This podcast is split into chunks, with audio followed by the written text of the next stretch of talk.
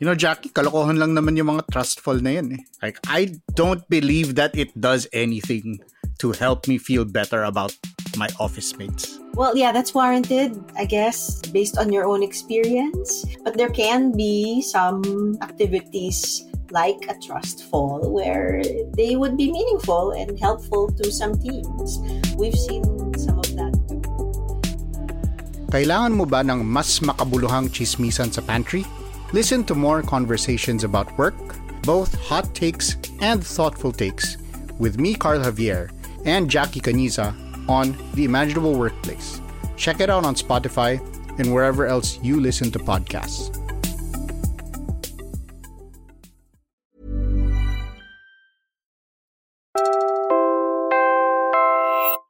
You're listening to Puma Podcast. Good afternoon. Uh, dito tayo sa Marikina City sa Barangay Santo Niño. I am walking on Agricultores Street. I'm heading towards Tatay Oli Shoes. Isa sa mga iconic na shoemakers dito sa Marikina.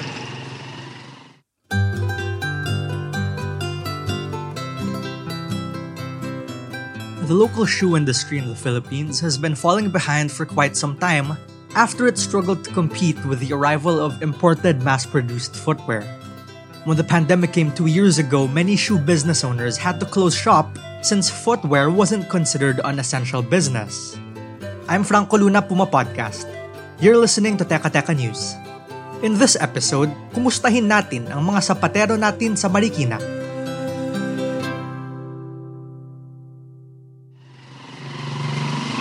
On the way here, I passed by, um, I think, four or five uh, shoe supply shops. Passing by one right now. They're selling everything from leather to rubber to soles. You know, you can really tell it's a it's a city that loves its shoes. There's an entire road here called Shoe Ave. Also saw a bunch of um, shoe stores along that road.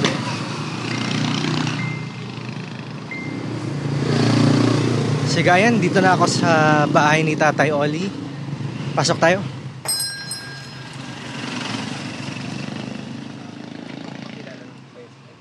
Ako si Rolando Santos. Kung tawagin ako rito sa Marikina ay si Tatay Oli. Ako po ay nagpundar ng tungkol sa sapatos na buong Marikina ang aking hangarin. Hindi po pansarili ko. Ang aking ginawa po na humarap ako sa presidente para lang po sa takbo ng Marikina. Dahil lang alam ko ang Marikina ay palubog na. Several years ago, Tatay Oli was referred to as the presidential shoemaker after he formed a close relationship with former President Rodrigo Duterte. Tatay Oli fondly recalls how he helped revitalize the Marikina footwear industry by crafting a pair specifically to give to the president as a gift. Ngayon, nung naglalakad naman siya para bisitahin ang mga sundalo, eh bakit kilaki-laki-laki yung sapatos niya? Kumbaga sa ano, parang yung dulo, ang haba. Sabi ko, hindi siguro maybe ang panto. Kaya maraming nagsabi sa akin na paano ko nahulaan ang paan ni Duterte. Oo nga po, paano niyo nahulaan? Yun nga, pinapanood ko lang. ano po yung size? Nine. Na, na-observe niyo lang po talaga sa, sa Mm. television? Pero ang sinusuot niya, you know, 10, 11. Then President Duterte went on to order 15 more pairs that he wore throughout his term. That was almost a decade ago. And 73 year old Tatay Oli says business just hasn't been the same since then. It was in 1956 when Marikina emerged as a town of shoemakers after World War II. At its peak in the 70s, Marikina's unique brand of leather shoes was coveted by even the most discriminating customers in fashion cities around the globe. And today, the shoe capital of the Philippines produces a seventh of all the shoes made in the country. But in the pandemic, it began to decline. From a gross value added of 8 billion pesos in 2000, it grew to 16 billion pesos before the pandemic hit. That figure went down to 11 billion in 2021. Sa tingin ko ngayon, parang yung sapatos ng Marikina ngayon, ano eh, parang ah, andap-andap eh. Kumbaga, ibig sabihin eh, may, may time na malakas, may time na mahina. Hindi ka mukha nung una, talaga nung mga ano, talagang fast moving talaga. Halos lahat ng mga tindahan, mga tindahan ng sapatos, yun. Yan si Jopel Pastor Fide, ang may-ari ng isang shoe supply store along Agricultores Street. Like most of Marikina's food and cycling scenes, most of these stores are small, family-owned businesses operating out of garages. It's a tight-knit community built around the love for shoes. With the recent closure of the Marikina Shoe Gallery in Riverbanks, the only space that's left for them is Marikina's shoe bazaars. But those are only held every April and December by the local government. For the rest of the year, business is hard to come by for the craftsmen who do this for a living. Part of that is because their usual customers are now flocking to factory made shoes, which are usually cheaper. Yun talaga, talagang wala na. Wala na talaga. Kaya nga, nag oh, nag-iiba na sila ng trabaho eh. Yung imbis na sapatero, ginagawa nila, nangangalakal na lang, nagbubuti na lang. Hindi naman pwedeng gawin ng, mga, ng sapat kung tunay kang sapatero. At ikaw ay manggagawa ng, ng sapatos. Mangangalakal ka. Hindi naman siguro po pwede. Kaya lang talagang wala nang makain. Doon ko naramdaman na ang margina ay lulubog nan, lubog nan talaga. There's just one problem. The local masters of shoemaking are struggling to find business in a post pandemic world. Parang natalo rin yung ibang mga gawang kasi marami na rin gumagawa ng mga homemade. Yung ibig sabihin yung MTO, made to order. Yung ganun, parang ganun. Hindi na kamukha talaga yun. Pag, pag sinabi mong gawaan talaga, maramihang gawa. Pag sinabing MTO, yung pa, pang sarili lang, pang ano lang, pang sariling gamit lang. Sa akin, wala, wala kaming ano sa, ano, eh, sa social media. Talagang dito lang talaga. Dito lang po talaga. Oo. Kumusta naman po ang negosyo niyo dito? Sa ngayon, mahina. Mahina, po. Mahina, oo. For the most part, old traditions did not change. And for them, that was both a blessing and a curse. panay makina eh. Ultimo cutter dati. Yung cutter, yung manunukat. Mano-mano eh. Eh naging makina na lahat. Pati yung pagmumolde, makina na rin. Pati yung pagsusweras, makina na rin. Eh dati na ginagawa lang namin ng pangamayan. Eh ngayon lang nagbabalik sa amin yung gawang ano. Pero danas na namin na matibay ang gawang gawang kamay. Kesa sa mga gawang makina. Oh. Nadanas quality namin. Oh. During the community quarantines, Marikina shoemaking was kept afloat by a slew of regular faithful customers whose shoes were made to order. Some of them even made the trips to visit Tatay Oli at his home even mid-pandemic. The problem was they were also mostly within his age group. Materials were never a problem since they were supplied by other local businesses. Siyempre, kasi ikaw gumawa, iibahin mo na kwenta mo. Wala namang problema kung tumaas ang materialis eh. Ang problema, yung wala na kaming magawa. Yun ang itinigil, pinasukan kami ng mga makina, ng mga imported na hindi naman tumatagal. But that soon became a handful of close customers. Most of his other clientele preferred factory made shoes at that point, and because the demand shifted, workers had to adjust. It didn't help that this all happened during the pandemic. Before 2019, they used to rake in 100,000 pesos on bazaars alone. Today, 7,000 pesos is what a good day looks like. Nitong bumaba na lang nang mawalan na ng trabaho. Isipin mo, meron din kaming dalawang taon nagtiis na wala kaming income. Kumikita kami, pero hindi sapat. Dahil pinasok ko kami ang mga makina. Ang gusto nila, ang mga manggagawa, mga naglalapat, hindi na gawang kamay. Gawang makina na lang. And because of that, he watched as the industry's own workers left in droves. naramdaman ko na talagang ang sapatos ay talagang titigil. Dahil walang nagpo-promote eh. kahit yung manggagawa ko eh, ang, ang sinasabi, walang nagpo-promote ng tungkol sa sapato. Kaya kami, sila, hindi nagbabago ang takbo ng... Kung isang linggong wala, isang linggong meron, eh po pwede ba yun? Eh, ikaw kumakain araw-araw.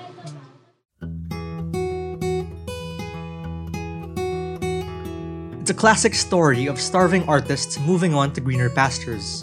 As Marikina's shoemakers gave way to machines, the distinctly Filipino brand of leatherworking was lost little by little, and with it, a part of our culture. Ang handmade kasi, nakikita mo ang talagang natural na gamit ng isang sapatos. Pero pagka sa makina, umubra na lang yun. Kung halimbawa eh, may, hindi mo alam na mahinang klase, gagamitin mo pag umubra naman sa makina eh. Eh sa ano, sa gawang kamay, hindi naman umuubra yung sa gawang kamay dahil nga binabatak ng pambatak ng bakal. Alam namin na yan ni ano, na marupok, matibay.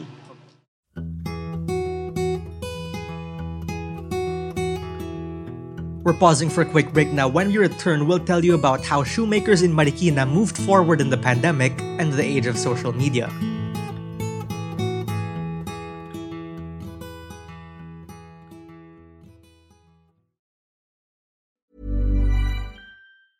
Planning for your next trip? Elevate your travel style with Quince. Quince has all the jet setting essentials you'll want for your next getaway, like European linen, premium luggage options, buttery soft Italian leather bags, and so much more. And it's all priced at 50 to 80% less than similar brands. Plus, Quince only works with factories that use safe and ethical manufacturing practices. Pack your bags with high-quality essentials you'll be wearing for vacations to come with Quince. Go to quince.com slash trip for free shipping and 365-day returns. Hey, it's Ryan Reynolds, and I'm here with Keith, co star of my upcoming film, If, only in theaters, May 17th. Do you want to tell people the big news? Right, I'll do. Sign up now and you'll get unlimited for $15 a month in six months of Paramount Plus Essential Plan on us. Mintmobile.com slash switch. Upfront payment of $45 equivalent to $15 per month. Unlimited over 40 gigabytes per month. Face lower speeds. Videos at 480p. Active Mint customers by 531.24 get six months of Paramount Plus Essential Plan. Auto renews after six months. Offer ends May 31st, 2024. Separate Paramount Plus registration required. Terms and conditions apply if rated PG.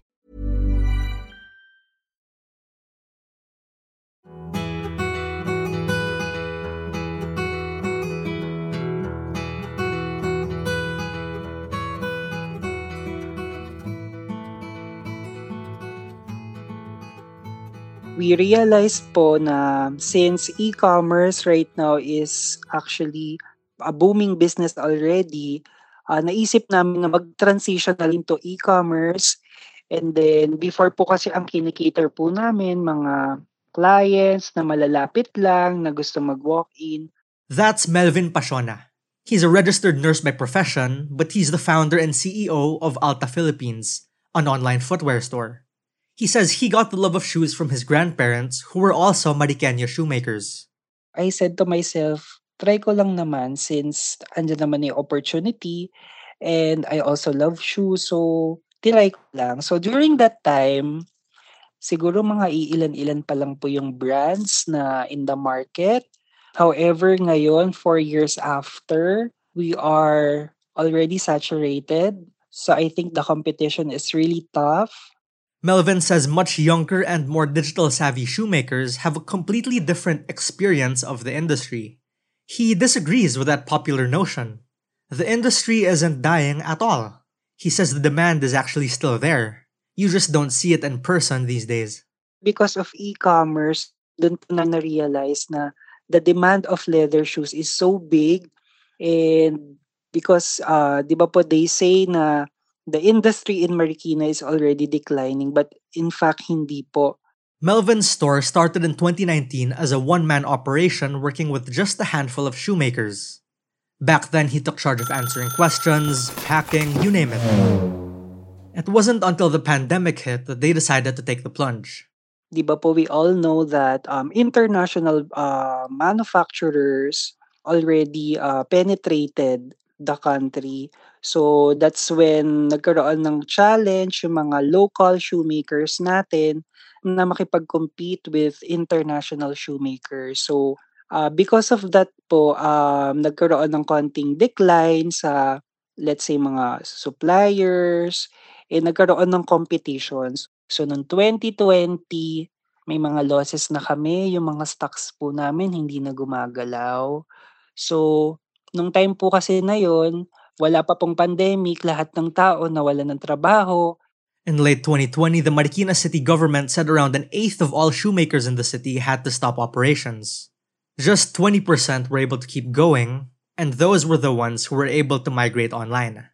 But Melvin said he quickly learned that it's possible to thrive without a physical space.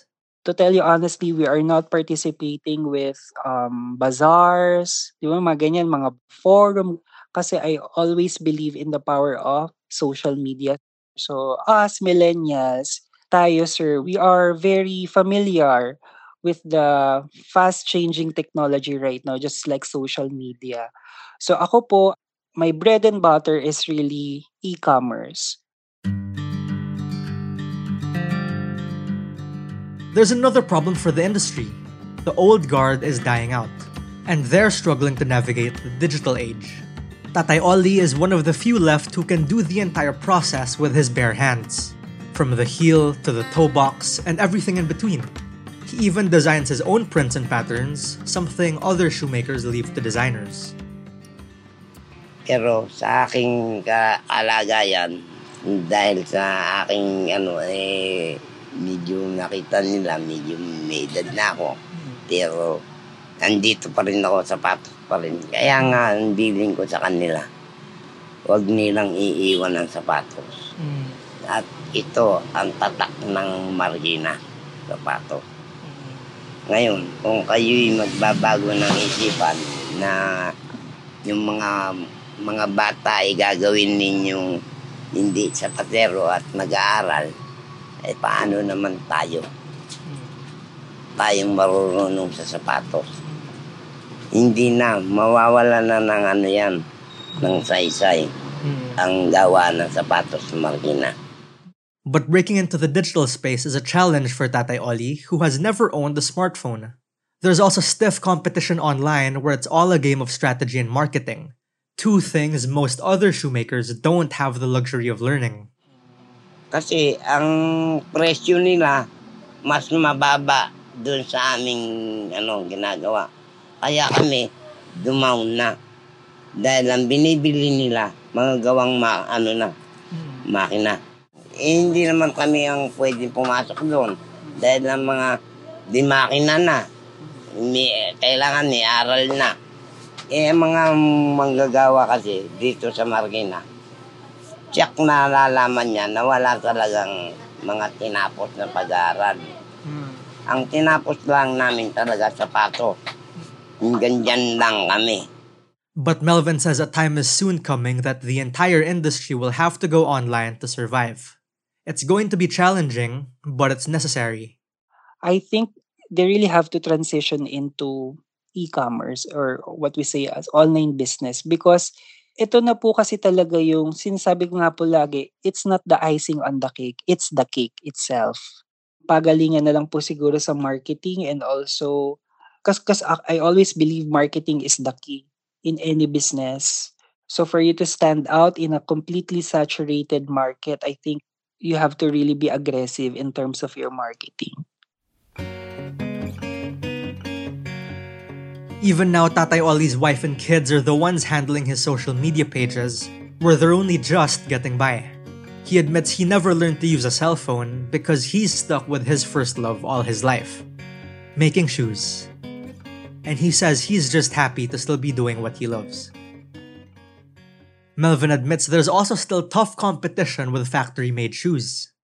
Competition between local and international shoemakers So because of that, nagkaroon ng konting challenge. But because meron pa po tayong mga dedicated na mga veteran shoemakers right now in Marikina who are uh, making shoes for decades already. And talagang yung workmanship po talaga nila ay kaya pang lumaban sa mga international shoemakers or international manufacturers, talagang makikita mong world-class quality pa rin po talaga ang gawa namin. But he says there's no beating the quality of Filipino-made shoes. It's all just a matter of branding. Luxury items po talaga are handcrafted.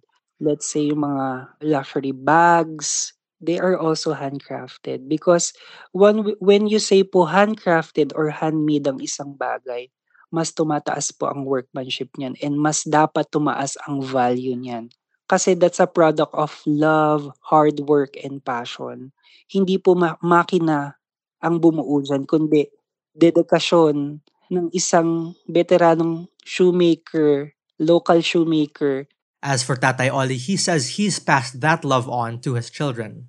But he hopes more young people take an interest in the craft too before the Filipino craft eventually dies out. Ngayon, uh, marami nang mihiling sa akin yan na yung kasing tanda ko. Kaso, wala na, siguro, siguro makikita mo naman na ako na lang siguro ang gumagawa ng sapatos. No?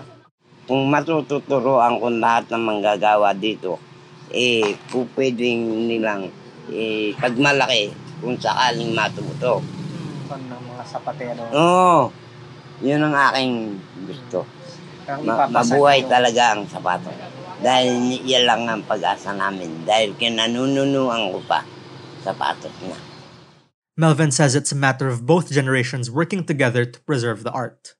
We also have shoemakers that are um, as young as 20, 30s that are already uh, performing very well in terms of shoemaking.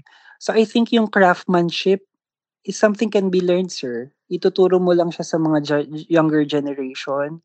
To tell you honestly, sir, madami pong nag-close talaga ng pandemic ng mga uh, manufacturing, shoe manufacturers in Marikina. But right now, unti-unti na po silang bumabalik, including us. So right now, unti-unti na po ulit nag expand yung business. And I think five years or three years from now, I think we can go back to normal.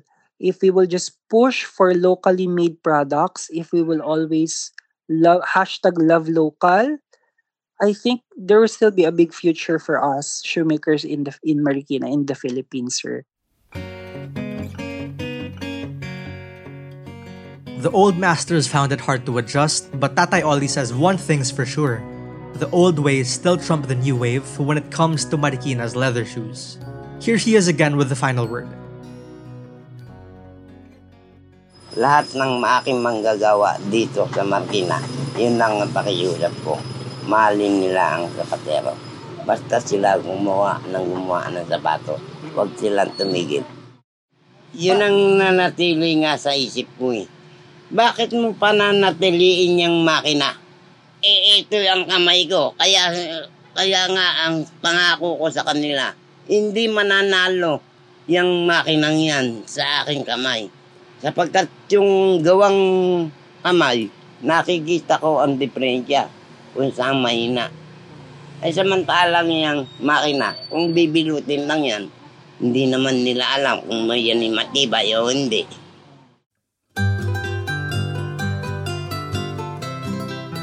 And that was today's episode of Teka Teka News. Again, I'm Franco Luna. This episode was edited by Pidoy Blanco. If you like this episode, share it with a friend or two. And of course, don't forget to follow Teka Teka News and Puma Podcast on your favorite podcast app or on YouTube. Thanks for listening.